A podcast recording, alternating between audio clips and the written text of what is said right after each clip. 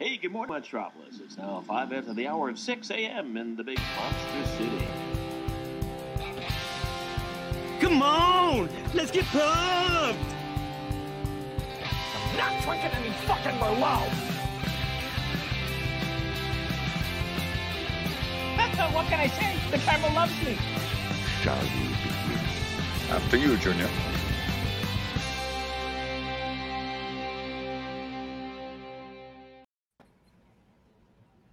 Hey, welcome to Logged It, episode number 53. We're talking about fictional bands, movie bands, artists. Uh, so you can't pick Queen, or as uh, Albert was ready to pick Ray Charles from the hit film Ray. Can't do it. It's got to be fictional. Uh, so uh, this is gonna be fun. Lots of options.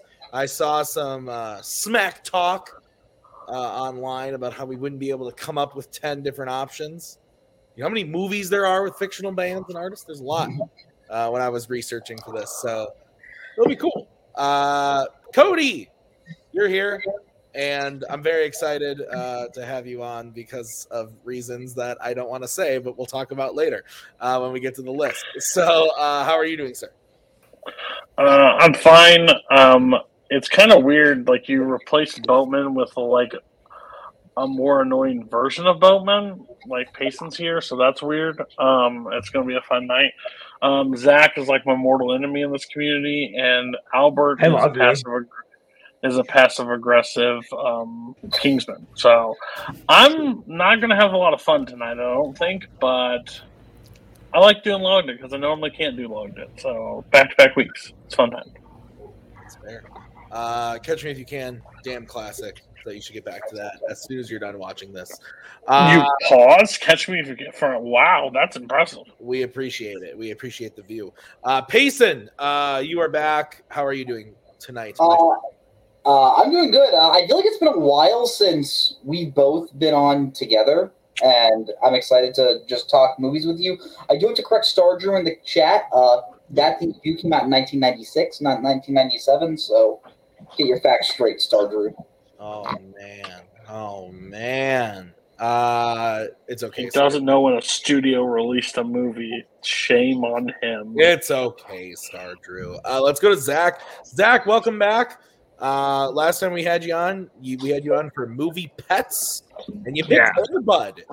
I don't know why I let you back on the show, but uh, I did. And you look like you're sporting a glass of Chardonnay, maybe. Uh, definitely a white one. Instead of my normal beer, I'm going real like sad suburban mom tonight. Ooh, I'm going wine. drunk, fat dad. so. I got water. Um, I, if Airbud had formed a band, he would be my pick. That should be a spinoff. I don't know why that hasn't happened. They've got to play instruments in one of those Air Buddies movies. Like it's got to have happened. Air, Air, Buddy. Air air guitar buds. They Air- go air- yeah, air yeah. guitar Air contest. band bud. something. Uh, Albert, what do you have in that mug? Yeah, I- I'm con- I'm, I'm Um, concerned. same same like Payson. I just have water. Uh, but yeah, I'm I'm, ex- I'm excited to be here. It's been a while. Uh, a fan of the show, so I'm glad to be back on the panel. Awesome. All right, well, we're gonna start the show off the way that we do every week, which is uh, we're just gonna talk about you know some movies, uh, our favorite movies that we logged this week, and Cody is gonna kick us off. Cody, what is your favorite movie that you logged this week? Uh, I haven't really watched a ton of movies this past few weeks. I've watched some TV, so I'm gonna dip back a little bit. Um, I'm gonna go with a new release this year. I know. I think Zach Ford has. Um, he did not enjoy this movie, I think, but I'm gonna go with 2022 Scream. I like the movie. I like the movie. Um. Uh, yeah. So, huge Scream fan. Um, I like four of the five. Um, I mean, that third one doesn't exist by any stretch of the imagination. So it, doesn't even make sense in the whole context of the the world that they create because it's so weird. But this one, I didn't. I this one had everything going against it. It was released in January. It's a new horror movie in January. It's Scream. I thought this was going to be a total dud. and they were able to keep it going. They were able to keep it going. They were able to uh, bring uh, characters back, um, add new twists and turns to it. Um, the same exciting thing. I think they still how they're able to do the same kind of opening in every movie of Scream, but still make it so effective. It just works. Um, only downside was like the ending, the killers and stuff like that. Um, I was a little down on them. They were poor Matthew Lillard ripoffs, um, and I'll say that to the rest of the time. Like, should have just brought Matthew Lillard back. It would have been perfect for me. Um, but yeah, I had so much fun with this movie. I think this movie was absolutely. Uh, I don't know where they keep going. I don't know where it goes. I don't. I, I say don't make any more, but I keep enjoying them, so I'm okay if they make another one. But um, yeah, Yeah, I enjoyed this a lot in the theater. Um, I liked it less when I rewatched it at home, but I still enjoyed it. I thought I think it's a good movie. I like the kills in it. I really like the um, hospital scene, um, which the movie's still fairly. I mean, it's eight months old now, so I don't want to spoil anything. But there's a there's a scene uh, with uh, a kill in a hospital that I really really like. I thought it was super effective. And just like the moodiness of the scene and the lighting and everything i thought worked really well for this one. Um it's a it, it, it- it's a little too meta this time around to the point where it almost hurts it but i like what it's making fun of. Like it's basically telling all of the fanboys who like got all pissed off about the last jedi to suck a dick and i kind of fucking love that um so like I, I like the movie a lot. I think I gave it a four out of five, and I and I would say can Scream be too meta? That's a question. I'm just curious. find out this Thursday. Uh, so yeah, no, I'm a, I'm a big fan of this. Uh, I want to see more um, because I do like the series and I like the uh, the new people that they brought in. The new uh, um what's her face, who's been in like four horror movies this year. Jenna Ortega. Jenna Ortega. Jenna Jenna Ortega. Ortega. Yeah, big fan of her. I really like her in this and in X. So I, I I'm excited to see her come back. And the In the Heights girl, everybody complained about her. I thought she was good. I liked her in this. Uh, so yeah, and I um I had never seen The Boys when I saw this, but now I've watched The Boys and I really like. Uh, is it Randy Quaid? Is that his name? Uh, Jack Quaid. Jack. Randy's the Randy, crazy one. Randy Quaid's a very different person. Randy Quaid is a very different Christmas vacation. um, but yeah, no, I'm a, I'm a big fan, so I want to see more. But I hope, like Cody, I don't know what they're gonna do, but I'm gonna watch it. So, uh, Payson, did you like this one? I really liked this one. Uh, like Cody, uh, I also got scared when I saw this was a January horror movie. I was like, well, we'll see what happens. And I was pleasantly surprised. Um, I think bringing in the Ready or Not guys was a really um, breath of fresh air and a way to continue this franchise. Um, I forget the name of the uh, character, but is is is Mindy the girl who's like really obsessed with movies? Yes, yeah. Okay, yeah, she's my favorite character. Um, but yeah, um, I really love. Um, She's yeah, I the new really- Randy, right? yeah, essentially the new Randy. Randy was the best character back in the day. Um, you know, I think. Um, nope, Stu. uh, I think what uh, this movie does have to say with like the meta elements about like modern fan fandom is really good. Um, no spoilers. Uh, the opening kill, uh, a character does something that uh, all I will say is uh, she had it coming, and uh, many people in this community know exactly what I'm talking about. So yeah, very very good movie. I have no It's a, if you look at Boatman's review, it's a terrible, terrible joke about this online community about cheating during movie trivia. Oh, Get over it. uh, I would have Googled too. Zach, what do you think? Of that? Li- Life is on the line. You need at all these sources you have. You should know who Okay. played it and stab you, moron. Um, For your honor, I, I I like the movie. I don't know where Cody got the idea that I hate it. Um, or that I hate it. I, I enjoy the movie quite a bit. Um, you know, at this point, being the fifth one, you kind of know what you're getting. The you know madness is to be expected, but it's becoming like extremely on the nose, which can be a little like, yeah, I get it. Um, but it's still enjoyable. Um, and it's still like able to function as a horror movie to where I felt like really uncomfortable after watching. I was like convinced my wife was standing on the stairs with a knife after I finished Scream. Um, there's no knife in hand, but she was standing awfully creepily on the stairs. Um, but it's enjoyable, and I, I, I do like the cast. Jenna Ortega gave one of my favorite performances of the year in The Fallout. Um, I'm a little sad she's kind of getting stuck in horror because I think she's more flexible than that, and people are now. I mean, if she wants to be a scream queen, great for her. Um, but if she wants to do other things, I hope she gets a chance to really show everything she can do. Albert, did you see this? Yeah, I saw it. I didn't saw it in the theater. I saw it uh, at home. Um, but I, I like it a lot. Uh, it's it's probably like my third favorite of the Scream films after the original and the fourth. But I, I still like it. I like the meta elements and everything, like everyone have said. Uh, I like Jack Quaid in this film as well. And I am I am genuinely curious where they go with this. I don't know how much more meta they can go because I feel like they have to take a new twist to it. And I'm also curious on what they're gonna do with the title of the sequel because they sort of they cannot go Scream Six because after Scream Three and then go to Scream after Scream Four go to Scream it's gonna the Scream Six is gonna be like Oh, confusion. I want it to be Scream Six so bad because the title in and of itself is making fun of movies today like Candyman, Halloween. Like it, it's it's. But those are- those are reboots, sort of, right? But they're se- Well, no, yeah, yeah, no, legacy sequel, sequels. Yeah, no, Halloween's a sequel. Like I, Yeah. I, I love that the title of this film is a fucking joke. Like Yeah. I love that about it. So I want the next one to just be Scream Six, and they don't acknowledge it whatsoever. I Uh, will say, uh, can I get uh, there? So there was a big story that like, oh, Nev Campbell isn't coming back for the next one because they're not paying her enough money. That was so publicized. I could totally see them pulling the rug on us. I could see her character being the villain. did the they next confirm that she is getting back and they are paying her? Oh, fair. Okay, I, I did not hear the confirmation, but yeah. I could be wrong about that, but I'm pretty positive that I heard that they are paying her now, and she is. Okay, good. Well, never mind. I don't think they would do that as a trick, anyways, because it's too much negative press. Oh, Yeah, Okay. yeah, no, I. Yeah, that's fair. But I will say, according to you know Spence and, and Jake are saying that it's going to New York. I didn't know that. That's pretty cool. So I'd be interested to see what one of these movies looks like in like a big city. I think that could be interesting. Um, okay, so Payson, let's move on to you. What's your uh, favorite movie along this week? Yeah, uh, you brought up Ray earlier, Tim, and uh, speaking of another 2004 uh, Jamie Foxx film, Nice. uh, for the first time I watched Collateral. Uh, Collateral's awesome. Like, I love this movie. Um, I think Michael Mann directs the shit out of it.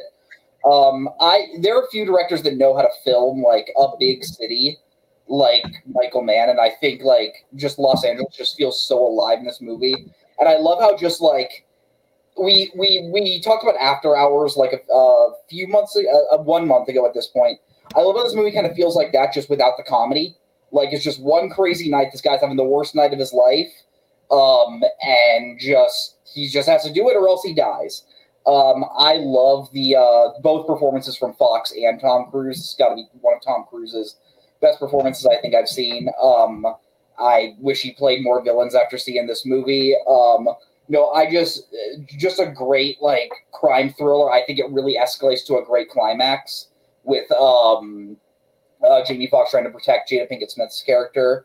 Um, and yeah, I love the music. I think Michael Mann uses music really, really well in all of his movies. Um, I want to say I, I have three more movies before I finish off his filmography because I'm doing the watch through. And I say this is probably my second favorite behind Heat. But yeah, no, I really, really like Collateral. Yeah, I also just watched this like last week. I, I rewatched it um, because I bought it on 4K, so I, I gave it the rewatch.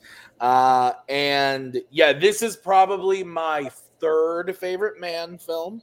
Uh, Heat's probably number one. Then, uh, as Cameron pointed out, Manhunter. I I love Manhunter. I, I think it, Yeah. I think it's so good. So, uh, I I this would probably be number three though. I, I love Tom Cruise uh, in this movie. Vincent, right? That's his character's name Vincent is his character's name. is is just it- he's so good and he's he's so uh fun in the movie but jamie Foxx is also great um i love that he kind of got you know recognized for both of these performances that year at the oscars. That's really cool. Um yeah i just michael mann does shoot la just like the, the, the best. Like uh, it, it really is like when you look at like the way he shoots LA, it's very reminiscent of like the way that like Scorsese feels about New York in the sense that like they don't shoot them the same way, but like you get that passion from just the way that they film the film the movies. So uh I haven't seen all of his films, but I would be hard pressed to say that based on the ones that I haven't seen that this would be surpassed by anything else that I haven't seen. So uh yeah, I really like this one. It's it's a lot of fun. Uh Cody, what do you think about Collateral? Yeah, yeah, I like Collateral a lot. I don't think it's ever like climbed to like a higher point for me of a movie. Like I love the performances, but I don't just overall love the movie as much as like I love it, like Heat, of course. Um, I'd put probably this above Manhunter if I uh, if I if I'm honest. I think Manhunter was again. It's hard because Silence of the Lambs is in my top five, so I guess I I like Manhunter, but I honestly like Red Dragon too. And I know that's sacrilegious, but I enjoy I it too. more.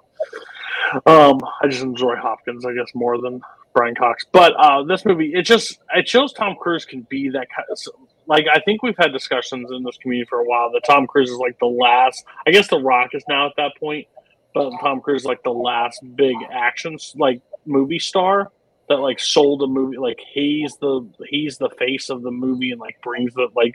So like him when he does like these roles, like I wish he did more of them. And so like the like the blockbustery stuff he does because when he actually like plays a villain, I think he can play a great villain like any kind of uh you know movie. So I think this is like a perfect example of that. But yeah, Collateral's great. Jamie Foxx and him are both like outstanding in this movie.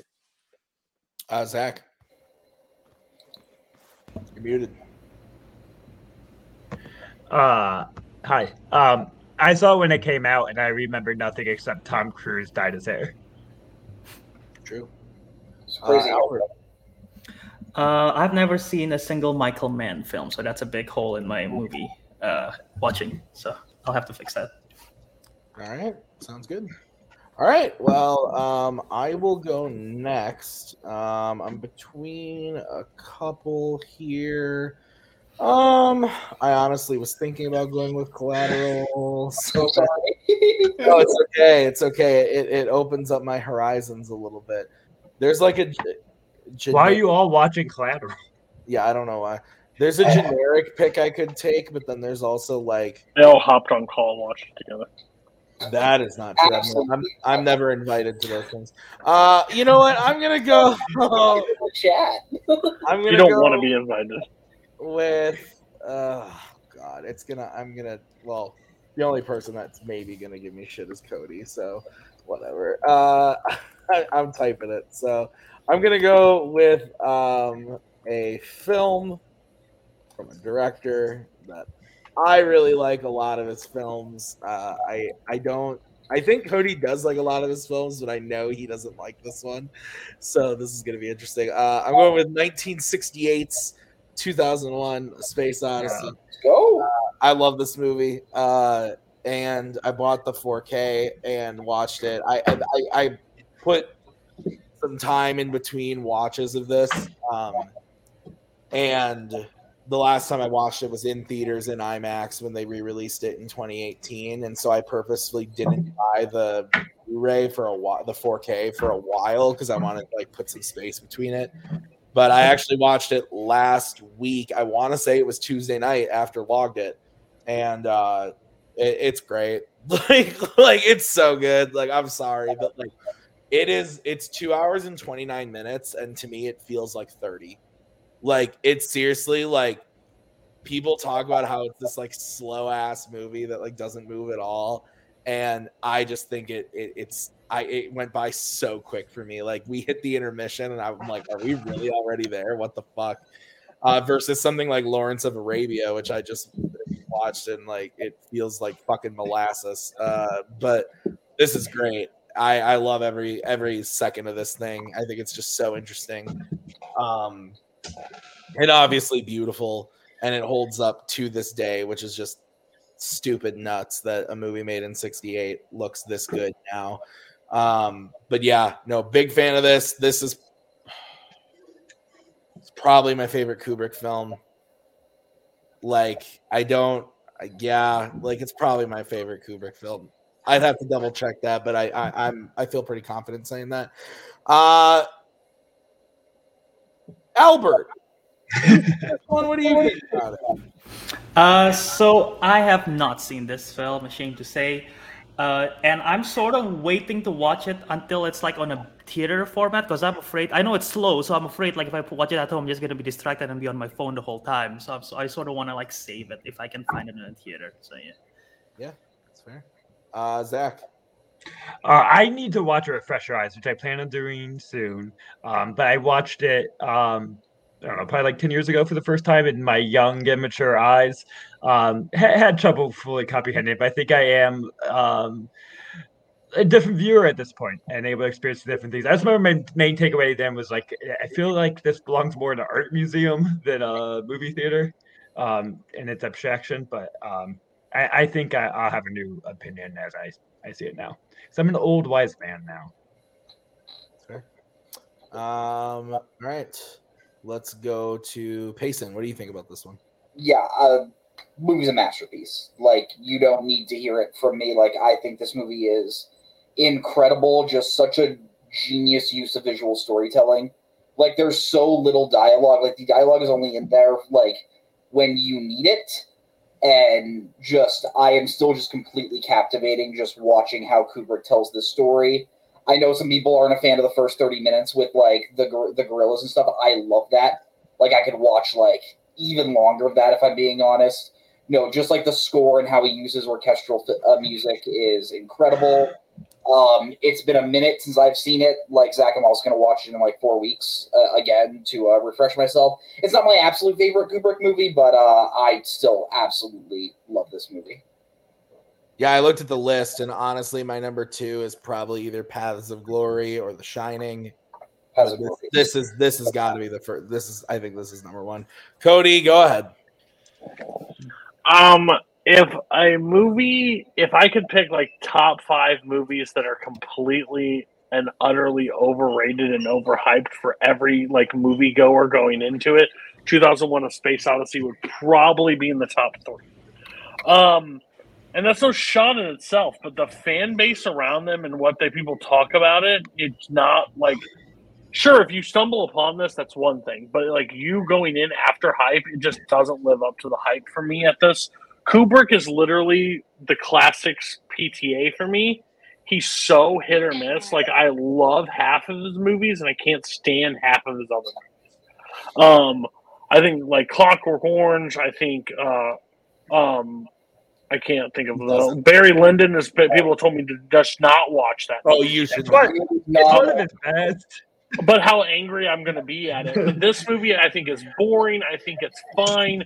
I think it's better. Like I would. I, this is a movie, you know, Coho maybe two times speed. I can understand a little bit. You know, visual move to the faster space of space. I don't know. I just when you say it's his favorite Kubrick, that's just mind blowing. This is where Tim. Like Tim, when he says stuff, melts my brain, and it's not in a bad way. But he loves certain movies that I know everything about Tim, and then he's like, oh, you know what movie feels like 30 minutes? 2001 A Space Odyssey. And I'm like, I wanted to be beheaded at the, be- like, I wanted this movie to be over. And he's like, flew by. But I give him a movie. He's like, four, it was like, it's four stars. It's four. It's right up your alley. Nope, not 2001. Terrence Malick. It's weird. He's a weird guy. He's a. It would make enigma. sense why I would like this and love Terrence Malick, though, right? Like, I mean, yes. all those movies are But great. then, but then, well, but then you're like, ooh, give me my dinos. Like, it just Yeah. it just doesn't I make literally, sense. I literally gave Lawrence of Arabia the same score I gave Jurassic World Dominion. Like, like, okay, like okay. straight Can I join your side? Can I join your No, side? Tim. Tim is just a movie apologist. Tim loves just what he loves, but it just it, Like what I but like. it doesn't make sense. It's not a, like it's like getting two things at a buffet that don't go together. But he's like, I love both of them, and he's gonna eat both of them. So hats off to Tim. That's why he's my friend. French toast sticks and mashed potatoes on the same plate, baby. Let's go. Uh, okay, so uh, let's move on. Uh, we'll go to Zach. Zach, what is your favorite movie along this week? Um, so I'm not going with this, so don't write this down, but I do have to continue my bit. Um, I'm only not going with it because I think I'm boring to talk about. But I did watch Two Towers for the first time since last time I talked about Fellowship of the Ring. I watched Two Towers. And I love it. Okay, th- th- everyone's talked about Lord of the Rings all the time. I only got to talk about this. But I did love it. Okay, um, because I also another thing I surprisingly loved, um, because because normally, um, Michael Bay, not my guy, and big action movies, not my guy. The Rock fucking rules. Watch The Rock. It's just so much fun. Um, I, I feel like Sean Connery just like eating up everything on that, and and somehow he's like the sexiest sixty year old man ever in screen. Um, it's just like cool, and you like believe he's doing all this crazy spy shit. It's like James Bond that you know never left the gem. Um, and it, it, he's just completely enjoyable, and he, they sell all of Michael Bay's kind of dumb lines. It kind of makes his you often corny sense of humor seem like purposely fun or funny. Like I, I laughed, I think, with the movie for the first Michael Bay experience in my life. Um, and you, and Nicolas Cage, kind of the perfect person for Michael Bay. He should be in all of his movies because um, he can sell the corniness because he knows exactly what movie he is in and just makes it so much fun. Um, yeah, I mean, there needs to be more movies. At, I almost said Azkaban. Fucking hell, more more, uh, more movies at Alcatraz. There should they should make re- remake this in the Harry Potter world. Have Nicolas Cage break into Alcatraz. I'm fucking sold. Or Al- Azkaban. Now I can't even get it right. I mean, Alcatraz technically exists in the Harry Uh, Potter universe. Oh, that's yeah. J- J.K. Rowling should have done better with naming that. At least it started with an A. Um, this movie's awesome. Uh, I saw this uh, for the first time when I was quite young, and always have thought fondly of it. I watched it with Maggie uh, during COVID, and we had a really fun time. Uh, it, it, it's just a lot of fun. It's it's, it's a stupid movie, but it's like so good. Like it's so entertaining and yeah, Nicolas Cage gets to go full cage in this, or as Mike would say, rage cage, and just like is is just awesome. And yeah, I I love what Zach said about Sean Connery's probably the the sexiest like 60 year old man ever. It's like he's so crazy in this, and I love it. Uh, it's a great movie. I this is one where like if it was on TV, I would watch it starting at any point of the movie and just like have a good time watching it. And as Cody says, it's it's it's it's what Cody It's always Ed Harris. Always Ed Harris. Uh, let's go to Albert. Albert, before that, uh, what do you uh, have you seen this? What do you think? I have seen this a while ago. Uh, I'm not the biggest fan of Michael Bay films, ma- mainly because the mo- the ones that I've seen are the Transformers ones. But this one is one of the better films uh, that Michael Bay has done. Uh, like I echo like every guy, everything you guys said. Sean Connery is fantastic in this one. Nicolas Cage is a lot of fun, and I recall the ending being very nuts. Uh, so yeah, that's that's all I can say about The Rock, really. Cody, what do you think? I mean, you're talking about classic cinema here. Um, I just it, old Connery is the best Connery. I've said that numerous times. I think just because he's already like completely just you believe everything he says, and I I think when he shows up and he's got that long hair and he just turns around, you're like, this is the most ridiculous movie possible, but it's great. Um, it's got one of my favorite movie quotes of all time in it. Uh, um, and uh, with the prom queen, and I just think just this movie just is the per. It's one of the perfect movies. It falls in line with like Speed for me, um, uh, Die Hard with a Vengeance, like those movies that are just perfect '90s action, just cheese. That, but they're they rise above. Like it's like it's better than the like every other day action movie in this movie. I just it's an always watch um, when it's on. So great choice, Zach. Come from Zach. Whoa. Uh, Payson. Yeah, uh, top 10 sexiest old men uh, coming to YLS soon. No, uh, I have not yet to uh, see uh, The Rock, but I'm sure I would love it. All right. and Uh, I'll come back on in a month and update you on Return of the King. I won't watch it till the day before the next logged it.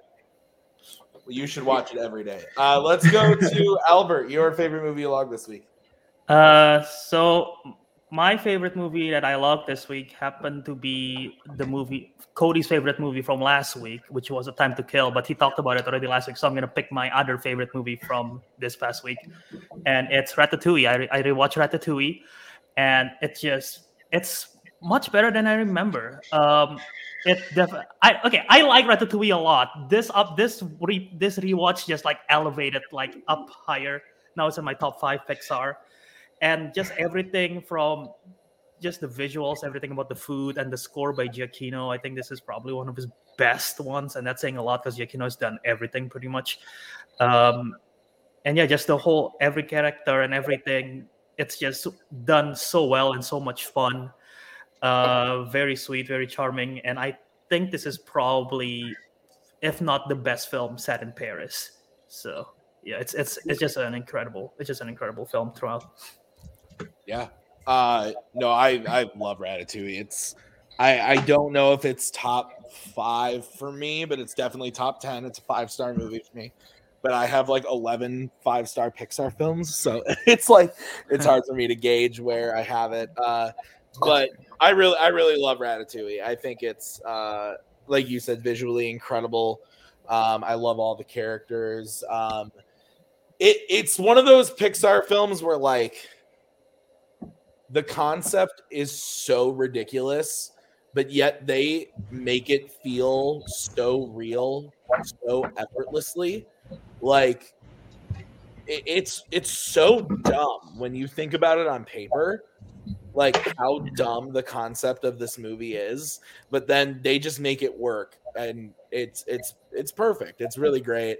I I, I love this one. Um you're right. It is one of the best Giacchino scores because it doesn't sound like a Giacchino score. Uh, all of his other scores sound the same. Uh, Doctor Strange sounds like the new Thor. The new Thor sounds like Jurassic. Like they all they all sound the. They, it sounds like Star Trek. Like it's all the same. But this one actually feels and sounds different. Uh, this is a great pick. I love this movie. Uh, I I didn't know until about a week ago though that this was Coho's favorite Pixar movie. I had no fucking clue and then he posted a list and it was his number one in pixar and i was a little i was a little shocked by that so i didn't know that but uh cody what do you think about ratatouille I I mean, in this community, I would say it's the most overrated Pixar movie. Um, and that's nothing against it. I just think like this is like That's whatever. Oh, stop, Pete. Like, I don't know. tell your dad to stop. That's uh Kirk's son. Um, oh a- avid, avid YLS listener. Um, um, but That yeah, means there's only B's and F's in their family and nothing else. So. Um, like he grades his dad's Christmas gifts and goes, "That sucks." um, anyways, uh, I think this is a very overrated in this community, um, because it's talked about a lot. But I think it merits a lot of its praise. I think it is super strong. I like Ratatouille, um, uh, but I, but I come from a different. Like I'm older, so like I saw Toy Story, those stuff. So when this one came about, it was it was good. I still just I favor Nemo, Monsters Inc., Incredibles, Toy Story 2, like a little bit higher than this just because I was a kid when watching those. So it's hard to break that nostalgia off. But of everything that goes into this movie, I couldn't agree more. I think it deserves a lot. And Coach, I mean, well, I'm glad he's not the ultimate troll. You know, he didn't put cars, which, you know, that idiot would have put cars just to get the crowd. Ratatouille is a correct choice. If you're going to put something in the top, I think like this and I think Coco are the two from Pixar from like the last to, from that the release of Ratatouille on. I would say ar- arguably you could put in your top your your one. I think he's good. I think they're both absolute great. Pixar is Coco is Pixar. Coco. Is Coco Pixar? Just make sure. yeah i would Yeah. i would put coco over this personally but yeah um Payson. Yeah, um, I love Ratatouille. I'm kind of in the same boat as Cody, where like I don't love it quite as much as like because I know Coho and Boatman. Boat. This is also Boatman's favorite Pixar movie. Um, and I wouldn't go that high, but it's still incredible. I think. Um, I think Remy is such a fun protagonist of someone that was like, even though he's a little skeeving rat, like he doesn't want to be a dirty rat and like um he he wants like to appreciate the finer things in life and like we've all sort of like it, it, it really is just a, a love letter to like outsiders and like trying to like do good at something even though like people don't think you're going to be great at that. And that is something that i do really love about this movie. Like albert said i really love um, the paris setting. I think that is a really Mm-hmm. cool um, location for a pixar film. Um, of the later like i, I of, of, of the post cars pixar movies i think WALL-E and inside out would be like the ones i would put it as like my favorites. But like no ratatouille is still an excellent excellent movie. And yeah the the score is beautiful just Remy just cooking his food, just putting that spice in. Let's go. Uh, Zach. Um, as first of all, whenever uh, you start liking people's Letterboxd things using the multiplex and it comes in on my phone, I'm like, what the fuck did I write? And I get so nervous about what my eight year old review was. Um, anyways, uh, as you said, love letter to outsiders. I think also more of a love letter to you know creators and artists, and also um, I think makes this um, even smarter is it's a love letter to the appreciators. Like even if you're not creating it, those who can appreciate the art that is being created with you know the great scene of the critic eat the fruit and remembering you know his whole life and what the art means to people, and, and you know the appreciators is part of that cycle that really brings the fulfillment to their art. I think is a smart way, but I do still think that um, a rat pointer here is the dumbest fucking thing ever. It's hard to get past. It's so like Looney Tunes. It doesn't fit with the rest of the movie. It would have been better if it was a raccoon. Let's go. No spoilers. Uh, so Hey, I didn't say anything. Uh, so we're gonna move on to our least favorite movie that we logged this week, and we're gonna kick that off with Mr. Newberry. I need some. I need some uh, understanding. There's a movie that got a lot of like. Some people in this community blew me away with their ratings. I Oh, is watched that this. you logged today? Yes, I was really excited. Elvis 2022 is the most confusing movie that I've seen this year. Of the praise that it gets. This director apparently to takes a person that was a real life person, gives them whatever kind of accent this is. That's not the character, not the human being that played this guy. And and he is the most distracting thing in any movie I've seen this year, played by Tom Hanks. Tom Hanks must be the biggest Elvis fan in the history of the world to play this character. This man was a southern guy that had a country accent, but apparently he's overseas, like he has this foreign accent. It is so it's jarring. Everybody says the guy that plays uh, what's the guy that plays Elvis? I can't think of his name. Sure, he's a great Elvis. You know who else is a great Elvis? A bunch of Elvis impersonators in Las Vegas. They could have done the exact same thing that he did. Nothing different. Like I've seen different. I, I don't see. I like Elvis. I like Elvis music. I was raised on it. I enjoy that time. I figured I didn't even hate when he like put music from like modern times into it. I thought that was neat. But this is like the most boring story of Elvis that could possibly be told for me. Like I think there's documentaries on Elvis that show a little bit more than what this is. I just felt the entire time just what? It was boring. It was too long. Again, Tom Hanks is giving one of the worst performances of this entire year for me. And I haven't seen a ton, but it is awful. It is jarring. Of course the music's fine, but overall, like I of a character that's interesting like Elvis, I think it was just weird. And the people that are given high ratings, I'm so confused by. Like Kirk walking out of this. What? He has a problem with The Departed. He gives Departed like three stars because the Boston accents don't stick. Like what? This is so weird to me. I, I'm again. You guys have all seen it. You can come. Uh, the people that have seen it can tell me what they liked. I'm, I'm confused. Uh, I gave it a three. I, I I didn't think it was terrible, uh, but I didn't love it. I thought Austin Butler was was really really good. I, I I'll, I'll push back a little on that. I did think he was great, and he was honestly like one whole star. Like it probably would have been a two, but I thought he was I thought he was really really good in it. Um, to be fair, that's why it's two and a half for me. I think he was oh, passable as the thing. I just again, I think anybody can do an Elvis. Like, there's a bunch of people that do Elvis in person. He's fine. He's suitable for the role. He's just boring inside the movie. I think the movie was boring that didn't use him well enough.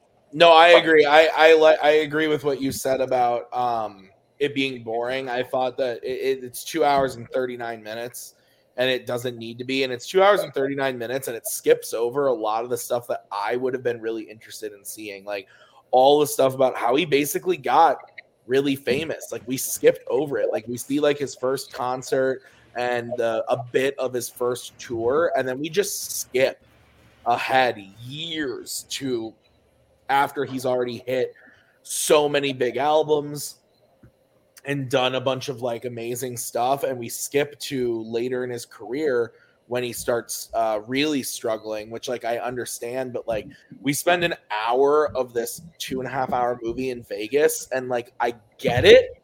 Like i get why uh story wise but just like i wanted more from the earlier part of uh his life. And i again, I don't think Tom Hanks is the worst performance of the year. I don't think he's good. I don't think he's great, but I wasn't personally like offended leaving the theater by him. I just thought that it was a miscast opportunity. Like it, it just it wasn't. I don't think it should have been Tom Hanks there.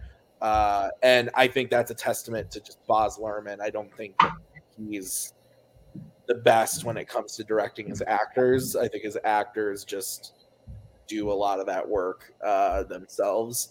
Um, and but that's just that's a personal opinion. But yeah, uh, Payson, what did you think of this one?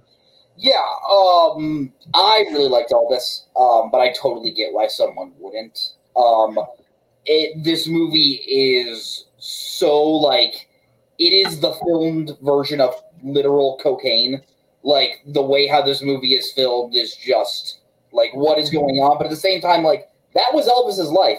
Like this man lived a life like that. So I really liked how the directing style sort of mimicked that. Um, I Tom Hanks's performance, I liked it when it was trying to be comedic.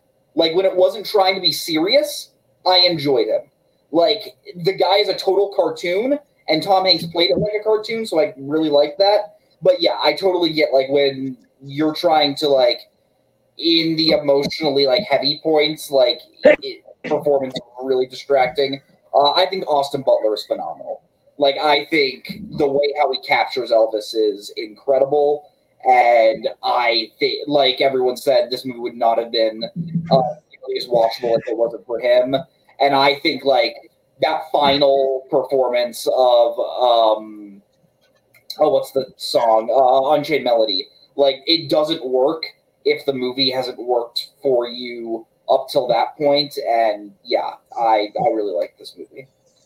I do want to jump in real quick and just I want to address something you said, which was I saw I, I remember I was sitting in the theater. So the only Baz Luhrmann movie I haven't seen is Australia. Um, but I I was sitting in the theater and I remember thinking to myself like wow, this isn't super Baz Luhrmann. Like he's not going crazy on this one. And then I walked out of the theater, and every review I read was like, this movie was impossible without Luhrmann. He's on cocaine, and the movie is like I think Coho like Co- Coho's review said like this is like movie pop rocks candy, and, and I was sitting there like. I really didn't get that. I thought this was actually one of the most restrained Baz Luhrmann films compared to something like Great Gatsby, which is just like fucking in your face for the whole time when it's not. And that that's a personal thing. I was just really surprised to hear you and Coho and a bunch of other people say like that this would have been impossible without Luhrmann, that he was unchained and it's awesome. I just I did not get that vibe from this movie. Uh yeah, Cody. I just want to tell you, yeah, because that's what that's one of the thing I saw too. Because I've seen I've seen his movies, and that they don't only don't work for me because they're all over. I thought this. That's why I put in the private chat. I said it's being on cocaine boring because I was sitting there the entire. You're saying it's like on cocaine and crazy. This is the life of excess, but it was almost like it didn't live in excess. Like it didn't. It was sporadic and it moved fast, but overall, the whole movie it jumped all over the place. I think is the most chaotic thing. The thing it jumped and we stayed for a while. I was just like, I thought this was like a boring version of like what he's what he does. I guess I don't know. It was just weird. I didn't get that. Zach, did you see this? Nah, I haven't seen it yet. Uh, I got Albert, nothing. Uh, I haven't seen it either, uh, and after hearing this, I guess I'll push it in the back of my watch list now. well, Payson liked it, so you Yeah, I really like. I'll, I'll put it in the middle of the watch list. then. Okay, The I Kingsman haven't seen liked it. You'll yet. like it, maybe. I'm just saying, just because we didn't like it. We are doesn't not. mean it's wrong. Uh, okay, so let's go over to Payson now for your least favorite. Yeah. Uh, so me and Taylor have a thing going on. Uh, we're calling it Shit Movie Saturday, where uh, every Saturday we decide to uh, go on a list of like what is one of the worst movies of all time, and decide to watch that movie. Uh, we decided to watch uh, Ca- uh, the Canadian uh, Canada's Pride, if you will, Tom Green, and the uh, 2001 comedy hit Freddy Got Fingered. Uh, this movie's not good. Uh, pretty damn terrible, if uh, you ask me. Uh, not like I'll admit it wasn't like the worst thing I've ever seen, mainly because maybe like one in every 20 jokes hit, but it's still awful. Spence, I'm gonna stab you in the neck. Um, this movie, uh, if you do not like gross out comedy, and if you do not like movies that have any sense of a point, uh, this movie's not going to be for you. Uh, there is a scene where Freddy wants to be. The, the, the, by the way, Tom Green's character isn't even named Freddy, which pisses me off. Uh, his character goes to Hollywood, pitches his cartoon, and the person he's pitching it to says, "You can't just make a series of scenes that uh, escalate in scale and have it have no point. People are not going to like that." This is a meta movie because the entire rest of the movie is just an hour and a half of um of Tom Green showing you why this doesn't work. Now this sounds like it could be okay in theory. It's not. Uh, the gross out humor is awful. I wanted to puke at certain moments. I'm not going to explain what it happens. Just a lot of stuff with animals. Uh, the reason why this movie is called Freddy Got Fingered is not explained until like an hour into this 90 minute movie's runtime and it's kind of despicable because of that. Uh, the movie should have ended like an hour and ten minutes in, but it just keeps on going. Uh, Spence, no, because adaptation has a point. Uh, this movie's a crack a dog, uh, crock a dog shit, and I hated it. Uh, I've never seen it, but Mike gave it five stars, and uh, so, and so did Jake. Of course he did. There's a And sort of so, thing and like, so did Jake, and uh, Nazario gave it three and a half.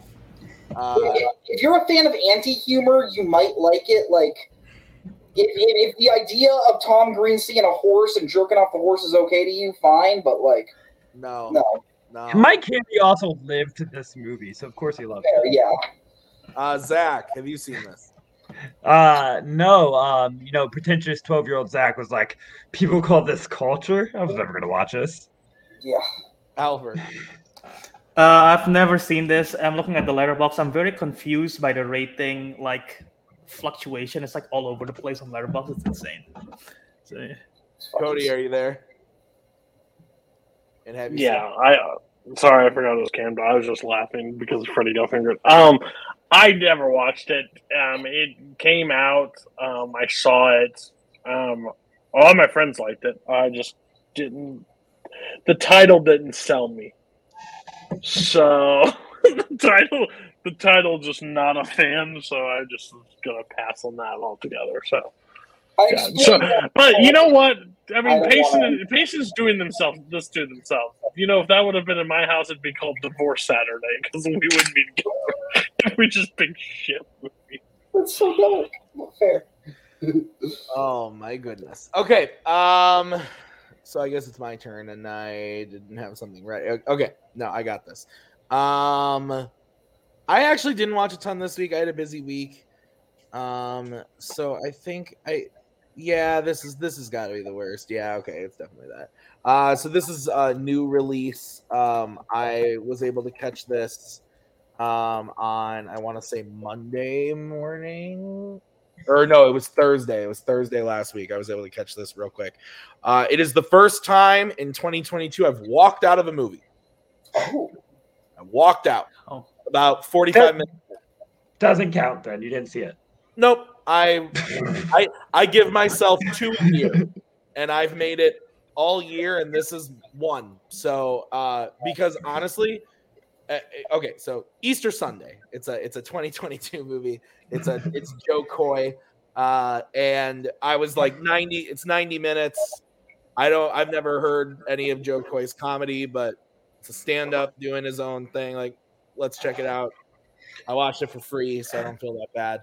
Um, but this is the I'm I, I'm not the audience for this movie, like not even a little bit. Uh, and so I, I do give it that where like if you are the audience for this movie, if you like Jo Koy or are part of uh, that group of people, then like and you like this, cool, like good for you. But I did not find it funny at all. Um, I didn't laugh once the entire time I was in there, and it just kept getting stupider and stupider and dumber and dumber. And I finally just said, "Well, fuck this, I'm out." Rather go watch Bullet Train again, or you know, four or something like. I'm fucking done with this shit. Uh, so yeah, I I really really hated this. Um, don't have much else to say, but it's bad. Don't go see it. Has anyone seen this? No, but Garth has made one of my favorite comments ever. Oh, oh my. Uh, I have not seen this. Probably won't. Maybe I will. I didn't know it existed until I was like looking up tickets for a Monday night movie. I'm like, what the fuck is Easter Sunday? 100%. Yeah. I I thought I would have thought it was a Pure Flix movie. I think that's where my mind went. Yeah. That's what I thought as well when I was looking at like Box Office Mojo for like upcoming releases, and I saw oh, it's a movie called Easter Sunday, probably a religious movie. So Yeah, I thought I thought this was like a full hour comedy special. I didn't realize an actual like film with plot until Tim reviewed it on Letterboxd. So. no, for real. Okay, well, Tim Parent Drop Tim will be back. Um, so, um, well, there he is. Uh, speaking Hey. of Europe here. Yeah, no, I just like totally went out there. Uh, okay, um, so let's move on to Zach. Oh yeah. Um. So my my three year old son ha- has just he's got really good movies. He's been in the movie theater three times. It's been a great experience. He's a great movie theater kid. Um, he's had lovely times. Um, he be- now getting to the point where he has a voice in what he wants to watch. Like he's seen like commercials and trailers, and before I was able just to curate everything. Um, so he really wanted to watch the movie Luck because there's a black cat and we have black cats. Um, he he just calls it the cat movie. Um, but we watched Apple um, Plus's Luck. Honestly, the movie's kind of fine. Um, like the emotions, I think, kind of work. Um, but the world building is like pure nonsense. It wants you to invest in this like world of luck. Like it's this Pixar movie that takes you into the unseen worlds, and they're like, we're gonna be like Pixar. Everybody also always wonders what does the world of like where everything is lucky and like filled with leprechauns look like, and they think it's so magical, but just super stupid, and none of it makes any sense why it would be function that way. Um, but I do think there is a heart element that that kind of works. The Voice acting, I also find really pretty bad. Um, it, it- they seem on different planes. It doesn't seem like they're ever really talking to each other. Um, it sounds like they're all recording in separate booths as it is. Um, so maybe that's in the mixing more than the performances. I don't know, but it, it not a great movie. Um, but you know you could do worse. Um, I'm sure I'll see plenty worse when Theo tells me to fucking watch Emoji Movie or something. I haven't seen this, um, but there is a review, one review from somebody that logged it, uh, follows on Letterboxd that gave it a four and a half. Uh, and uh, the beginning of the review says Pixar has been reborn in the form of Skydance animation on Apple. Uh, that was one Dominic Rizzi said that. So, you know, what the fuck do we know, guys? Uh, has anybody else seen this? I haven't seen it. Uh, I have not, but I love the uh, marketing campaign behind this of saying from the from the mind that brought you Toy Story and A Bug's Life. Yeah, Uh, is- who he was- didn't direct this. Yeah, uh, who's uh, who's that mind? Uh, Apple TV. Why, why, why don't you tell me who that is? Because I don't. He's not. He didn't direct it. So Why are they even advertising that? that's what I was wondering. Yeah. No. Anyway. Um. All right.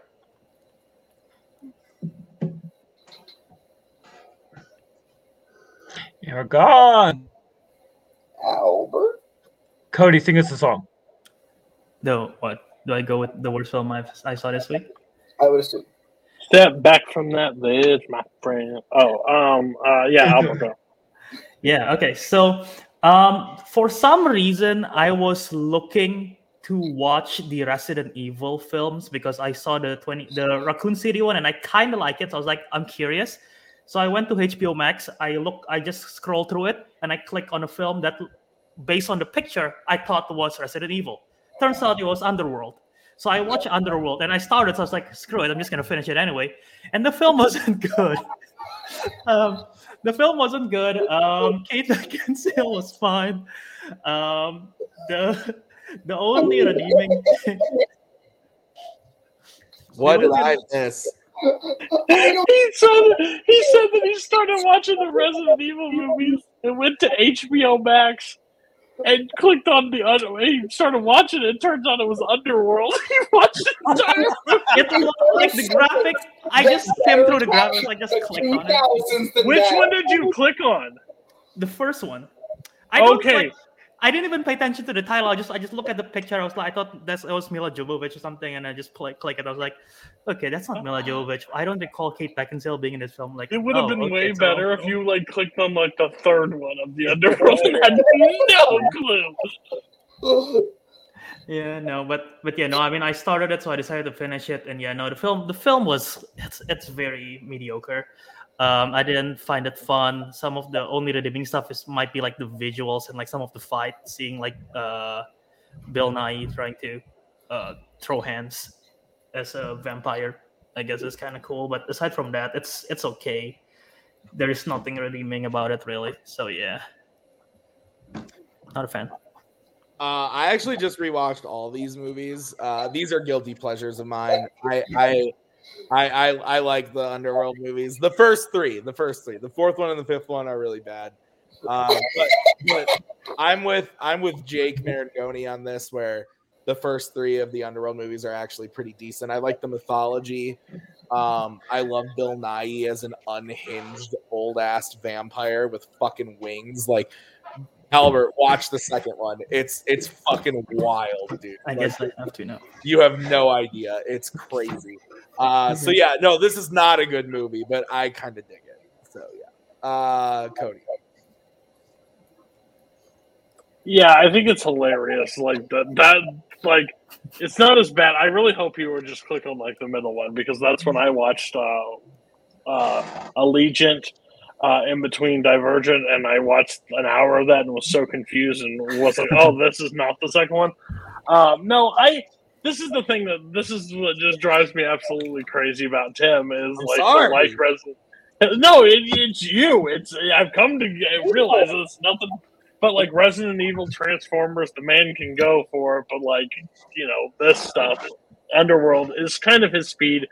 Um, I remember watching the first Underworld. I liked it. Um, for when it was 2003. Um, Cody now probably one of the worst abominations. You know, I probably hate it, but because I'm a cynical, I'm an angry asshole at this point in life. But um, yeah, I think it's great though, um, because that time frame, those movies ran basically side by Hmm. side. So I think it's great that you just randomly clicked on it. And who plays the main lady? Who is the girl in it? Kate Beckinsale. The fact that you look at Kate Beckinsale and then thought that's a million joke, whatever. I think they're totally two different people, but you know what, Albert? Look at you know, you just think they all look the same. So that's fair. I, I don't know. I was uh, I wasn't paying full attention to it. I was like, all right, let's check it out. And then, yeah. Uh, Payson. Yeah, uh, I have not seen this movie. I think that is maybe one of the most like 2000s things I've ever heard Albert say. Of went to watch the first Resident Evil, accidentally put on Underworld. Uh, two franchises where um, uh, the director cast the lead actress because they wanted to marry the lead actress, and uh, happened both times. So would you look at that? Oh wow, didn't know that. True. Uh, Zach, have you seen this? Um, in 2003, as a 14 year old, um, some 14 year olds, you know, are like "Rah, Underworld Day One, fucking vampires, and other 14 year olds like me were like Brother Bear's coming out. Got to be their opening day. I didn't see Underworld. I not my thing at that point. That's fair. All right. Uh, so we're going to move on to the list. Uh, so we're going to be talking about our uh, fictional bands and uh, artists. And uh, Cody, let's kick it off with you. Fictional bands. There was only one that came to mind instantly. No question about it. Prestige Worldwide. Prestige Worldwide from Step Brothers. Um, I was gonna go with Uptown Girl, um, the Billy Joel band that they take over for, but Prestige Worldwide in Step Brothers. Um, the beautiful vocals of Brennan, um, uh, the drums of Dale. Um, they were, you know, they were apart. They had to grow up. They had to become uh, adults, but then they come back together to uh, perform at this uh, the Catalina Wine Mixer. Uh, they also have another hit, uh, "Boats and Hoes," uh, where they have to wreck a boat, um, and they do an amazing wrap on top of that boat before it happens. So, I don't think I'm waiting for the sequel where they go on tour. Um, yet to come out yet, but I'm pretty sure it's coming at some point. Yeah, so Prestige Worldwide, definitely my first choice. There was no question which one I was going to pick first. So yeah, Prestige. Whoa. Wow. the Nina, the Pinta, the Santa Marina. It's the fucking Catalina wine mixer. Yeah, last night Cody and I were talking about this, and he goes, "Yeah, I've got this idea, but I think I'm gonna pick Prestige Worldwide." And I was like, "Holy shit, that is amazing!" Like, More than your picks. it is that is such a good fucking pick. Like, I would never have thought of this, and I love it. Boats and hoes. Uh, it it's just it's so good. I love this movie. One of my favorite watch-alongs we ever did was also one of our least viewed watch-alongs was the Step Brothers one, but I I had so much fun watching that movie. Uh, Maggie hated it. oh, she I think she hated every uh every watch-along, but especially But me, you, and Nick quoted this. I fucking got wasted watching Jurassic Park and spilled rum all over the couch. So that was that was one of the better that was one of the better watch log moments. But no, this is a great movie. I love the movie and I, I love this joke in the movie. Um, so yeah, great shit. Uh, okay, uh, Payson, what do you think? boats and hoes. No, this this uh, choice is great. Uh, I came to Step Brothers uh, last year. I watched it for the first time, and I loved it. Like I think this might be the best Adam McKay comedy of the Will Ferrell oeuvre. It might be my personal favorite. Um, but no, I think just John C. Reilly, like loving his, his his character, just loves his drums so much, man. They're his soul, and just being able to live out his dream. There's a there's a Prestige Worldwide shirt on Last Exit to Nowhere, and I uh, I've thought about buying that, but I haven't yet. But yeah, this is this is a really a great choice. Uh, Zach.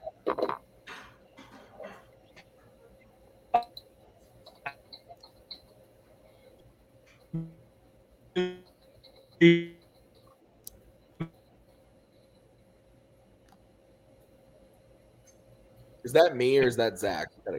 That's Zach. That's Zach, I think. Okay. I looked up, I thought it was me. I was like, Okay, so then. Zach, if you can hear us, you're cutting out. Why don't you try leaving and coming back? Uh, Albert, let's go to you. What is uh what your for Step Brothers?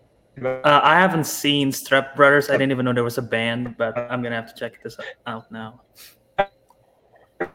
I'm just gonna take Zach out until he figures it out. Uh, so he's not it, er, uh, in in, uh, in the show.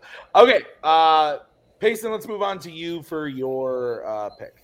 Yeah, so um, there are a lot of '80s comedies that, in my opinion, don't live up to the hype, if you will. Uh, Police Academy, not a great movie. Uh, Revenge of the Nerds, not a great movie. Even something like Caddyshack, in my opinion, is a bit overrated. Uh, an '80s comedy that absolutely is as funny as people say is this is Spinal Tap uh, movie is genius and hands down when i heard this topic this is the one i wanted to take uh, the titular band of spinal tap uh, you could show this to someone that had that didn't know this was a, a documentary tell them, hey, there's this 80s band called Spinal Tap, they'll watch it and they'll be like, maybe until the end, they might say you're lying. But like throughout the majority of the movie, they'll be like, yeah, there's probably something because like this is what you hear musicians were like back in the day. They were just these arrogant, like assholes. And just like when you see in this movie, when like their career starts to downward spiral, it makes it all the more hilarious. Um, the fact that like they've had like 60 drummers because they all unexpectedly die, because that's just when you look at the history of rock bands, like that's what happened. The drummer just randomly dies sometime. Uh, when when they're going through airport security and the bassist is stopped because he had a cucumber wrapped in aluminum foil in his pants is hilarious. Um, the song "Big Bottom," like that is what that, that is legit an '80s hair metal song you could hear back in the '80s. I'm, I'm guessing the the Stonehenge joke is hilarious. Everyone knows going up to eleven. Uh, I I love this movie. It's probably my second favorite Rob Reiner movie. One of the best one of my favorite comedies of all time. And yeah, when when this idea was pitched, this is a this is a band that had to have been picked. Uh, I've seen this once a really long time ago, so I need to give it a rewatch because I haven't seen it in such a long time. But I remember liking it. I just don't have much to say about it because it, it's seriously been like ten plus years since I've seen it. So, uh, Cody, or no, I'm sorry, Zach. We'll go to Zach. Um, yeah, this is uh, like my Mount Rushmore of pure comedies of things that are just you know their only goal is to make you laugh because it's one of the funniest movies there is. Um, and I, Michael McKean is it's I think kind of the unsung great because I, I know um, Christopher Guest gets a lot of um, actually his own performance, just his delivery as the front man of the band. Um, is able to be one the competent, but also be really funny. Just watch him do it, because that's the magic of the movie too. And I hope a lot of the bands we pick, other than Cody, because he picks bad things, um, is that there's a competence to the band, even when there's a joke. and There's um, because Step Brothers sucks. That's all I'm saying. Is um, for Spinal Tap, even though the songs are stupid and um, you know the lyrics are bad, they're still really competent. You can kind of believe them being a popular band. Um, they they still um seem real enough rather than being a complete joke of like how does anyone listen to them? And I think that's very important in a movie band. Uh, Albert. Uh, yeah, I just watched this a couple of days ago. Actually, when I'm in this panel, I was like, okay, I know this film's probably going to be brought up. I got to check it out. So I did, and I like it a lot. Uh, it's really funny. Uh, lots of great gags. Uh, one of my favorite is when they're performing on stage and there is a clam and the guy is stuck inside and he came out after the song's finished. I, I love that bit. Um, but yeah, it's up there as my one of my favorites for Rob Reiner. Uh, all the Rob Reiner film that I've seen has been the, has been good. So uh, yeah, I, re- I really like this one. Cody. I've never seen this movie. All right. Fair enough. All right. Uh, I'm gonna go next. Uh, I'm gonna go for a, uh, I think generic Tim choice. This was the first one that I thought of, uh, and that is uh, the School of Rock from School of Rock, because this 100% counts. And I, I love this movie. Like this is one of those movies where I could just put on at any time and it would make me feel good. Uh, I, I I think about a scene in this movie uh, at least four times a day, and it's every time I eat, and it's Jack Black saying, "So I like to eat. What is it a crime to like to eat?" Or I forget how exactly he says it, but he's like, "Yeah." So what? I like to eat. Is it such a crime? Like, yeah, love it. Uh, I, I just really like this movie. I think it's super sweet and endearing. I remember um, I saw it when it came out and just fell in love with it. And it's one that I've watched every year since. And um, I didn't realize like until I started getting like really into film that it wasn't until like Boyhood came out that I realized that it was like a Richard Linklater movie. Like had zero clue. And like when I put those pieces together, I I I just think that's super interesting because I don't love Linklater as a director, but I I love this movie. I think it's it's so funny, so entertaining, and just endearing from beginning to end. Um, really good shit. Uh, Cody. This is one of the movies that I probably watched uh, a ton growing up. I bought this movie in a Toys R Us. Nice. Um, and I I absolutely love this movie. Um, I probably need to watch it more, but I watched it so much as a kid, I pretty much have it repeat.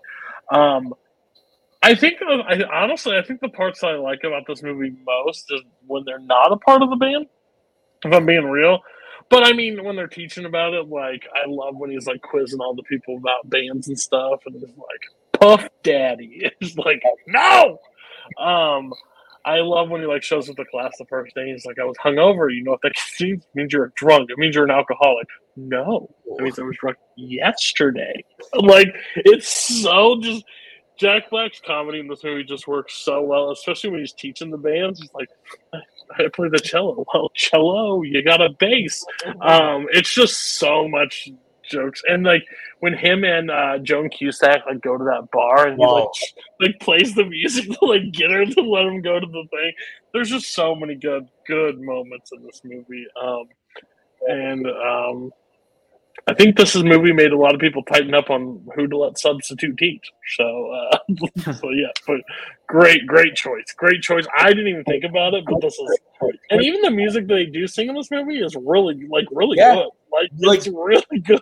The original songs are good, like really, really good. Yeah. I- Um, yeah, good choice. yeah, every that's the other one that I'll do a lot is just like his whole song that he like uh when they're like, You have a song? He's like, Yeah, I got a song, I've been working on something, and he does the in the end of time, there was a man who knew the way, and no one The legend. understand. it's just so good.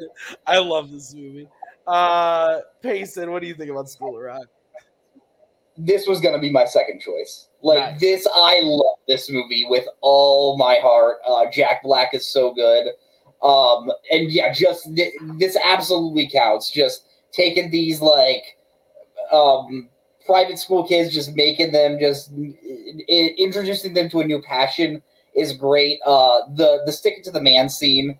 I always makes me laugh. My my absolute favorite part is where Lawrence, the kid that plays on the keyboard, keyboard just says, "You're a fat loser, loser who has body odor," and I'm just, just, just the delivery of it is great. Um, weirdly, this is the movie that uh, introduced me to the song uh, "Memories" from Cats because uh, Miranda Cosgrove sings it. Uh, she's not a great singer. Um, like you said, the the scene with Joan Cusack and I love Joan Cusack in this movie. Like she is so so funny. Um, but yeah, I think I, I think this is a great choice. And honestly, up until this year, when I watched Before Sunset, this is probably this probably was my favorite Linklater movie for many many years. But Before Sunset has surpassed it. Uh Zach. Um, I I didn't research uh, for this at all, just with the stuff on top of my head. And you guys are are, are listing all stuff that never occurred to me. I should have. School of Rock rules, and you know it's the best Jack Black movie because it's like the most Jack Black movie. It, oh, High Fidelity is the best Jack Black movie, but it's not really his movie.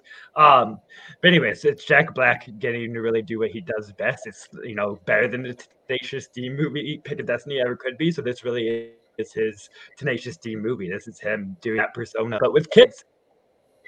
He should just tour with kids. I easily could see them like remaking this movie every 10 years, just Jack Black and some new kids, and just it probably will rule every single time just because it runs on pure charisma. Yeah. Albert.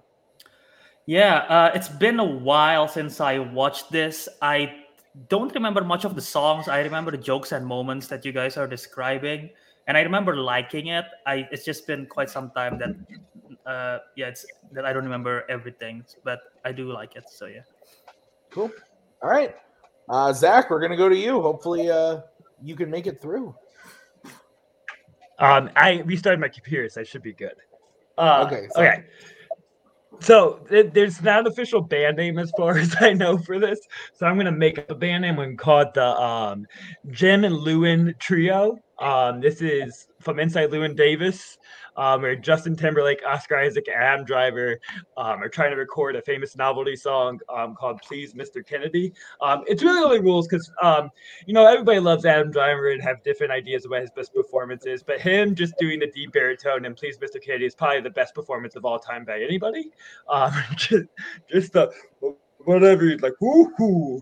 Um, he that he should have been his whole career. Like that was it. That that was the prime. Um, is Apex easily.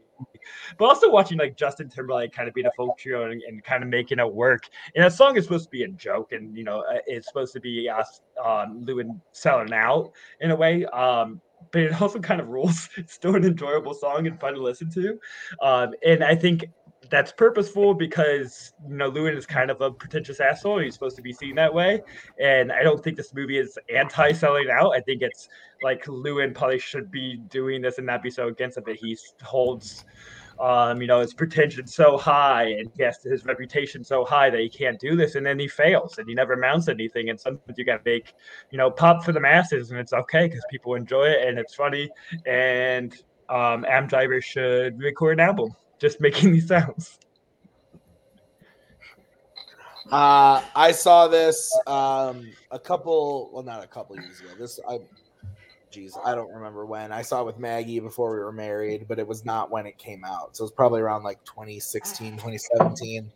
Um, I don't love the Coen brothers. It's no secret. Like it, it, it's just like not not my jam. Uh, but I love Oscar Isaac and I love Adam Driver. So like I, I, I like this scene a lot. Like I, I have seen this scene quite a few times. Um, but I remember liking the movie more than most other Coen films that I had seen.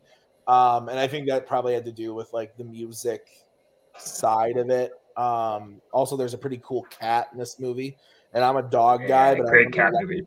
but I remember liking the cat in this movie. Uh, Maggie's review was literally just a cat emoji, so uh, you know that it, it had an impact on the film. Uh, yeah, so good scene and good good trio. I I, I, I, say, I say it counts. Like I think it counts. Uh, you honestly could have just picked Llewyn Davis, and I would have been cool with that. So, Not uh, a band. Albert, have you seen this? I have seen this. I like the film, and I remember that one scene. I don't remember if they actually perform other stuff in the film. Um, No. No. Okay. But yeah, um, it's good. I like it. Uh, Cody. Trash take picked something doesn't even have a band name, so he could have just picked one name. but he picked the trio. Doesn't count. I mean, Probably- they have a band he's- name. It's the Jim and Llewyn Trio. It's official. It's canon. You're trash. That's all I gotta say. You come in here dissing my pick and can't even talk about it, and then you drop out because you're fake internet, and then this, yeah, trash toast, trash. Trash. Um, Peyton. Yeah, this is this is my eighth favorite Coen Brothers movie. I really, really love it. Um, it's because of how much I love all their movies. Um, but no, I think this is a really, really great pick. Um, this is probably the most fun scene in the movie of just all three actors just having just a great time, just jamming out to this song about going up to space. And yeah, I, I, I think well, wouldn't have been one of my picks, but I do think this is a very, very fun pick. Um, so we are going to move on to Albert. Yeah, for my first pick, I'm gonna go uh, with one of my favorite films of all time, which happens to have a band in it, and it's Sing Street, the band Sing Street, the film Sing Street. Damn it! Uh, yeah, I I love this film. I love the music. I think every single song is great in this movie, and I love that you get to see the band progress from basically nothing, just uh, Cosmo wanting to impress the girl, and then eventually slowly the first song that they did was like such a mess uh, they, they don't really know what they're doing and eventually when they reach like the, their best song drive it like you stole it uh, they're all like in sync and everything It's all a good band.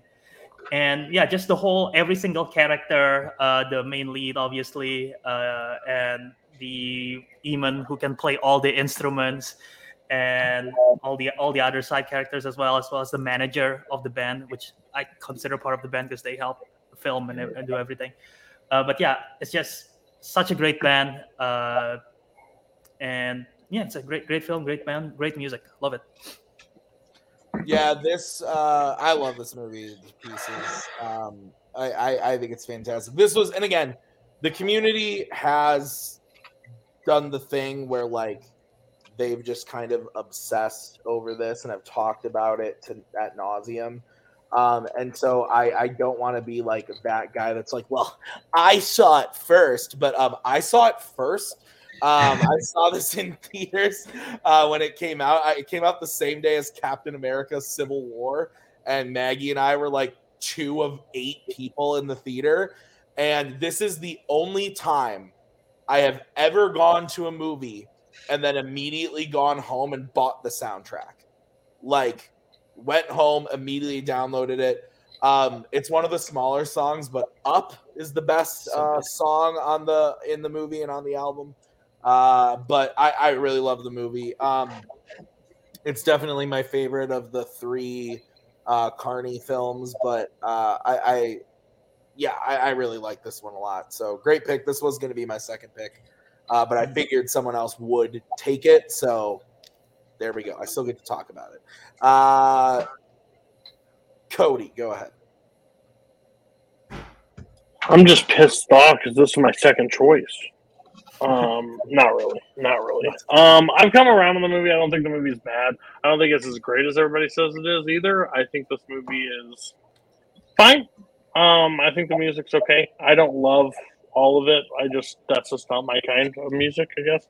Um, but overall, I think I think um, it's a good choice. Um, again, when Albert talks about it, he talks about it as a mature film fan that actually can say it. The other is a guy with a shirt, uh, sleeveless, uh, you know, shirt and turns red and flails when he talks. So I I respect it from Albert's perspective. It's fair. Uh, Payson. Yeah, uh, I was thinking about taking this one, but I didn't want the eye rolls from Cody, and so I was like, I probably shouldn't take this one. But so thank you for taking it, Albert. Uh, save me some stress. But no, I think this is a great pick. Um, just these like, just this ragtag group of uh, teenagers just coming forward and just like making music in Ireland, and it's really fun. I think this movie is super fun. Like you, Tim, I also saw it in theaters. I have my ticket back there to prove it. Uh, but yeah, uh, really, really good movie. Zach, what about you? Um, I have one of those unfair relationships with this movie, almost like what people do when like a movie they love loses the Oscar, so they just start hating the movie that won the Oscar, even though they kind of liked it. Like I like this movie, but I, I feel like it creates some once erasure that I just can't have. And I want to talk about how great Sing Street is when once it's the perfect John Carney movie, but it's the same director, and I should root for him, I guess. But um, it, it, it created this weird relationship that I have. I'm just, why are we talking about Sing Street all, all the time? Like swell season from once, sitting right there. Such a better band. Like the third best Irish band in the movie. Got the commitments hanging out there. Not spoiling picks because no one's gonna pick the commitments. Um, but it's it's still enjoyable and fun. Um, it, I really need to stop holding that against it because that's nothing to do with the movie itself.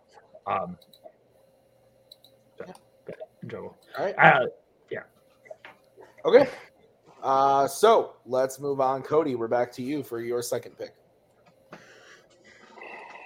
Um, I just love that everybody's like taking like these real like good ones that mean something to them, and then here I come. Um, I don't know when the movie came out, um, but a band was in need of a drummer. Okay. They were looking for a drummer. They didn't. They couldn't find the drummer, so they they ended up seeking. I think like the. I think it was like his uncle or something to come be the drummer. Yeah, that's why I'm talking about the rocker. I'm talking about the rocker. Um, 2008 rocker with off Rainn. Wilson. with Rainn. Wilson.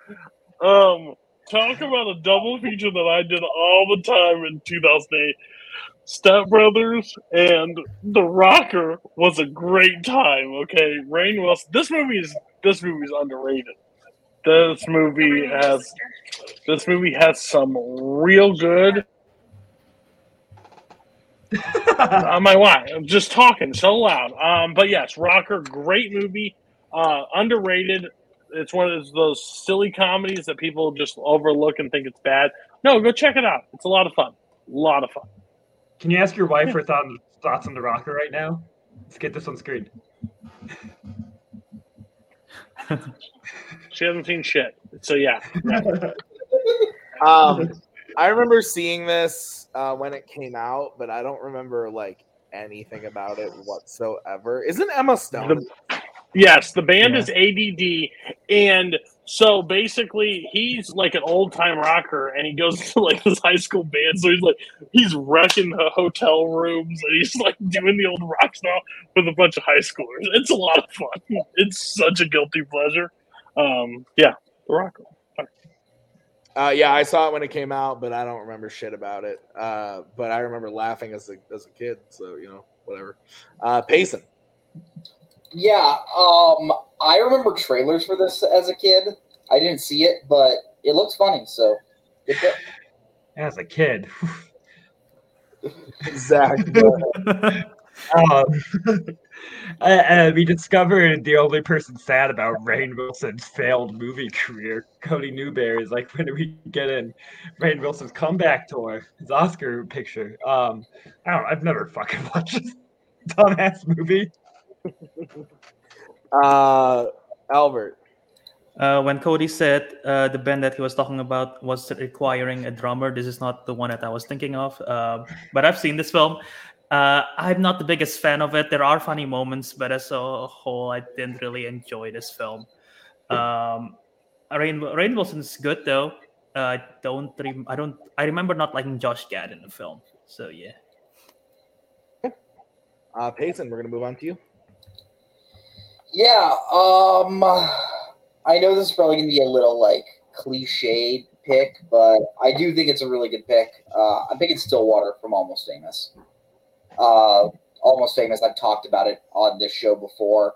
Uh, one of my favorite movies of all time, and obviously this band has a lot to do with it. Uh, it's the band that William is touring with in order to try and get the interview, and uh, I think part of the reason why this works is because like you clearly see how much of like these guys are kind of assholes and like it slowly starts to unravel as you start watching it um russell just has like such this ego he's the lead guitarist played by um billy crudup jason lee is an asshole as well but like i also think something that's fun about it is like they're not like a bad band like at all like fever dog is an okay song and i and i kind of enjoy it uh yeah but like the whole movie centers around this tour um, in 1973, just going from city to city. Um, you meet Jimmy Fallon like towards the last third of the movie because he becomes like their manager. Uh, but yeah, Stillwater. I think it's one of the easier picks to make, but I think it's a really good pick. No, I mean it's an easy pick, but it's a great pick. So there's Yeah. nothing wrong with that. Um, I've only seen this movie once. I watched it for the first time in 2020. I watched the theatrical cut, but I just bought it on 4K, and I'm going to watch the bootleg cut on 4K um, because I do hear that that cut is uh, is pretty good. So yeah, good shit. Um, I think I cut out there. I don't know, but if you can hear me, Zach. I think I'm cutting out. Um, eh, who knows? Yeah. Uh, Can you hear me? I can hear you. Okay. Because when everyone keeps dropping their cameras out, I'm like, my, my Sorry, I dropped. Yeah, I cut out. I'm gonna restart. But Zach, go ahead and talk about All it. right. We have that froze, frozen paranoia. Um, it's easily the best movie about a band because it's one of my favorite movies of all time. Um, I wish the band had more time um, devoted to watching them actually perform, um, like, like get a whole four minute song made out. Um, would be fantastic. I do. Um, I know he's leaving, but you, those who love the movie do need to watch a bootleg cut. It doesn't really add anything to the movie. It's just like more time hanging out with your friends and it rules. I could watch like four hours cut of Almost Famous and it'll probably be great. Because I just like hanging out in that vibes. It's, it's the closest to that backstage feeling that you know everyone always mythicizes about um, what it's like to be behind and get to meet the band and be part of it. And this you know makes makes it real for you. What it's like to hang out with the band for a couple hours. So um, everybody should watch a bootleg cut because lovely friend cut. I, I I I look forward to what your thoughts are. I said it adds nothing to the film. It's just fun hanging out with the people for longer. That's cool. Yeah. Um, let's go, Cody. What did you think about uh, Almost Famous? Yeah, if I wasn't making like joke selections tonight, like Almost Famous would have been my first pick. Um, Almost Famous is in my top 30 movies of all time. Um, I think it's an absolutely incredible movie. Um, I love. I'm with. I'm with Zach. I like. I wish the band like performed more, but I love like hanging out with the band and like that the band life together. Um, I think it's absolutely one of the best movies that's ever been made. I absolutely, I think this movie is absolutely incredible. Um, yeah, great choice. It should have been. It, yeah, it clearly, clearly deserves to be on this list. So, good choice. If you can hear me, I'm cutting out again. So go to Albert next. Albert. Yeah, I I agree with everything you guys said. Uh, great film, uh, great band. I love seeing the just the whole dynamic of all the different characters um, and just like on tour and everything, and like the scene in the bus everyone knows about. Uh, but yeah, uh, iconic iconic band on the top of my list as well. So yeah, good pick.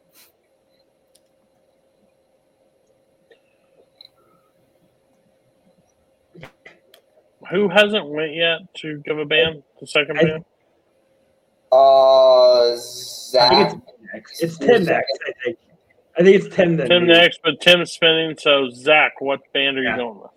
All right. Um, I'm going with one from the heart. Um, a real body move for me and my wife that like we've watched three or four times together, and it'll be a good one because I'm pretty sure no one's seen it. Um, and then we're back to Frozen Tim. Um, and that is um, Band Aid. The band is the Dirty Dishes. Um, from the movie Band Aid. Um, this is Zoe Lister Jones um, movie she wrote and directed, um, starring her and Adam Pal- Polly, Pally, Pally. How do you pronounce his name? I'm Pally. Um, from Happy Endings and Sonic movies, I guess is what he's out now.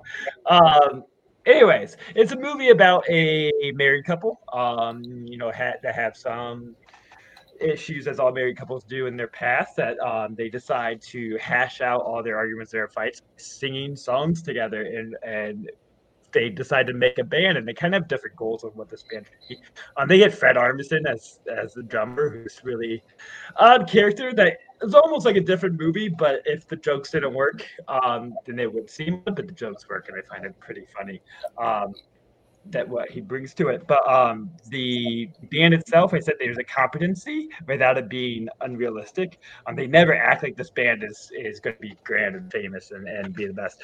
Um, they get like go to open mics, and for an open mic band, it's like really solid. And now I have a song I really love and have listened to many times. Made my top 100 songs of 2000 and whatever year this came out. Um, it, it, it's enjoyable, but um, it's also you know the lyrics are jokey, but still hash out like real dynamics between married couples. Um, and I think for certain people in certain parts of their lives, it has you know a lot to say about long-term relationships and you know how we deal with conflict. Um, but it's a great movie about people that just want to like play music to to feel something again. What was the pick? Sorry. The band is the Dirty Dishes from the movie Band Aid. Band Aid. Yeah, that's the movie. Yeah, B A N like Band Aid. Yeah, When did it come out? mm, 2017, 17 or 8, 17 is the Letterboxd. It might be 18. But Okay. two- two- Um, I do not see that movie on here at all, but I believe you. Uh, oh no, I found it. Okay, 2017. Band Aid, two separate words. Cool, cool, cool. Okay. Um, I have not seen this. Uh, but I'm going to be calling my internet company. Uh, has anybody else seen this? I don't watch trash movies. I never even Adam, heard I'm cutting out again. I've never Great. heard of this. Go to if you can hear me. I We did- can still did hear not you. What? it- What? Uh, have you seen this? I have not. Nope. Okay, cool. So I think it's Albert to finish besides Tim. Yes. Yeah. Okay, Albert, what is your band? Uh, okay. So I'm gonna go with another sort of personal pick to me, and the today's topic is fictional bands and artists, right? So it doesn't have to be like a straight band. So this is Correct. it's Albert's it's about to take what I was going to take, so go ahead.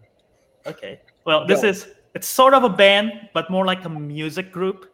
Yeah. I'm I'm picking the Barden Bellas from the Pitch Perfect films. Okay, Already had it loaded up. Okay, I was perfect. God damn it! Oh, I hate my internet. Go ahead, Albert. uh, well, yeah. Oh, yeah. Um, I I love I love this I love this group. I love this film. Uh, I personally think that the character dynamics of the whole group is improved upon in the third film, but I know that's a hot take. A lot of people disagree with that. Uh, I know it's a hot take, uh, but I, I do I do like it a lot. And yeah, I mean they sing they sing covers, but they also mash up those songs, which is a lot of fun to listen to. The finale song that mix up Price Tag with "Don't You Forget About Me" in the first film is just top tier. And yeah, just using literally using no instruments, just vocals, and the whole music is just great.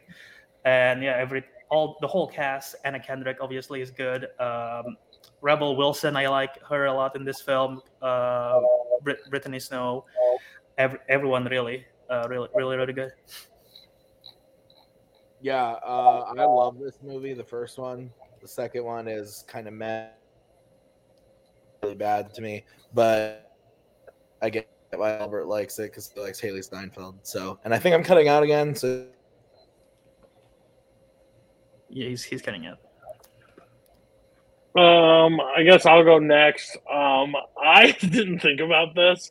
Um, yeah, the first one I had fun with.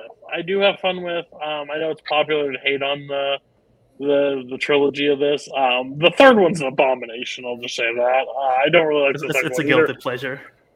Um, but this first one still is a good moment. I, I, I don't. I'll be honest. I don't miss the 2012 of um, the 2012 um, like acapella. Like, like everything was acapella. No one had a no one had a band or like sound. They had to make their own beats. It was it was a dark time because everybody thought they could sing acapella, even though it's like incredibly difficult to do. Um, um, and then all the rise of like different groups that were rising from like being acapella. It's a weird time, but this movie overall, I still have fun with. Um, I do like the mashup at the end. I have always been a big fan of the mashup at the end. I think it's good. So, yeah, I didn't expect this from Albert, but you know, hey, uh, Zach, what's your thoughts on the Barden Bella and how close was it to you know being your choice? You're Yeah, muted. Damn it. Okay. So my wife might just woke up to me going, motherfucking damn it. Okay. So um this has nothing to do with the quality of Pitch Perfect, which is fine and enjoyable movie. Um, but this is a trash shitty pick because um fucking acapella is not a fucking band. It's not even music. It's just like bullshit that people like think they're gonna get girls, but really they don't even know what it means to get girls. So there's like, let's sing together. Boo ba-doo, look what I can do with my fucking mouth. I can make a guitar sound. Um, it's dumb shit. And, and anyone who ever went to a concert has like my wife, who's like she used to watch the Cornell a cappella group all the time. It's like, what do you fucking do with your life? Like you don't need you. Do you know what art is? That's my. I'm answer. pers- I, I think you personally attacked Caleb Coho at some point in that speech because I'm pretty sure he probably tried it. But like, I'm sure that, he's like rude. he's trying to form an a cappella group and he's like putting posters up in record stores like who could sing a drum for my a cappella group you So guys hear me? Yes. we can hear you. You are in one position where you're just like, Fantastic. Love that. But if you can hear me, talk. yeah. Is my cam off now then? yeah, yeah, Yep. Yes. All right, well we're gonna we're gonna deal with that for now, and uh, I'm gonna be throwing things at fucking AT and T later. Uh, so uh, yeah, has everybody talked about Pitch Perfect? I have yet to talk about it. All right, go ahead, Payson. Okay, I enjoy this movie. I do think it is fun. I'm going to be honest with you. Um, Coho has kind of soured my enjoyment on this movie a little with the uh, amount of love and praise he has for this movie. You would think that it like somehow can turn water into wine the way this man talks about it. He's he called it this generation's Ferris Bueller's Day Off, and I'm like, I don't even that doesn't even make sense. Like regardless of quality but no, like this this is still a fun movie, and I I didn't think of them as a band, but I do think this is nice. It sounds like someone has a phone call. that's my favorite band Okay, well, Tim is the last one to go, and Tim is on currently a phone call. Um, with probably AT and T. Well, Tim Um, picks the Emma Emmet Otter Jug Band from Emmet Otter Jug Band Christmas. That's Tim's pick. He told me. Uh, he did not. Um, I have his pick. Um, I see his pick. I don't know if I should put his pick in or not, even though he can't talk about it first. If I can get a sign from the afterlife to put it in. My life is a disaster. Uh, okay, did everybody talk about Pitch Perfect now? Yes. All right. I'm just gonna throw out another one that I was thinking about. I wasn't gonna do it because we talked about Sing Street, but uh, but they took my other pick, so I'm gonna bring this one up. I don't know if they officially named the band in the movie because she's kind of like a solo artist, but I'll, I'll go with like Greta's band is what I'm calling it from beginning end. Um, I, I I really what, did, you, did you guys mention this earlier? No, he, he said once, and you picked the other. You left off John Good, the one band that he would have picked.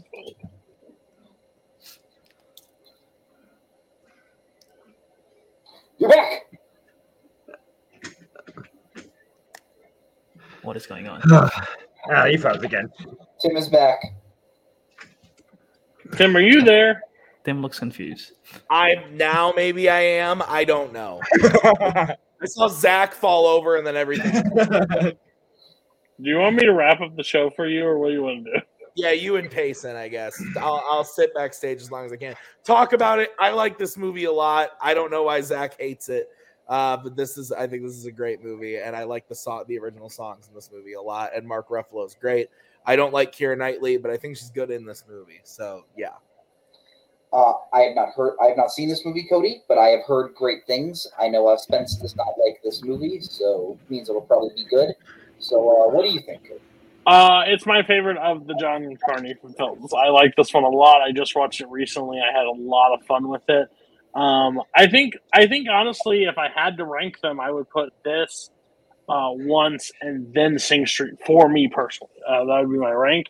Um, um, once probably has the best music in it for me um, overall, but yeah, I think this is a really good choice. I don't know if this is like the band um, um, that I would have thought of. I just think it's funny that Zach brought it up, and then they, they chose two of the three and left once off the table.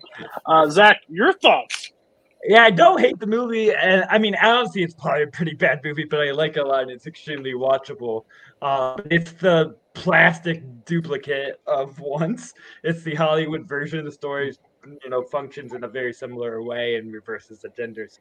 Um, but it just makes it more appealing to the mainstream. Um, and but like you had John Carney, who is like his whole career is about making movies about bands. And you don't pick his best fucking band, the one band with a real actual musician as the lead. You had Glen Hansard, one of the best musicians we have, working. He's also in the commitments. I'm gonna keep bringing that up twice um, because I didn't pick it. Um, they fucking rules. It's a great movie, and, and it- it's definitely about a band. You get like four, eight full songs. It's a fucking musical. Um, if anything, we haven't picked any that like functions as a musical, but you pick fucking this. The songs are okay. When the best song is even sung by this fucking band, the best song in the movie is "Lost Stars," sung by Adam Levine and his like fake Mumford and Sons band.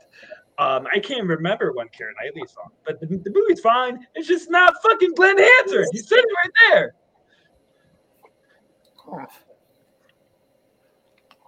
Yeah. Okay, uh, Tim, are you back? We'll see. Okay, Albert. Yeah, no, I I love this film too. Um, call back to my, the first time I was on Locked It. This is the film that I brought up as my favorite film of the week. And yeah, uh, I I love all three of John Carney films. Once I like once a lot, but it is my third favorite of this of those three. And yeah, I, I like this film a lot. My personal favorite song is "Tell Me When You Want to Go Home" when they're playing it on the rooftop. I don't know why, just the whole vibe of that song just uh, is was my favorite. And yeah, um, enjoy it a lot. I like the whole dynamic that they're like sort of uh, recording it on the streets of New York and trying to get the ambience and everything. Uh, it's really nice. So yeah. Okay, did everybody talk about it? Yes. Yes.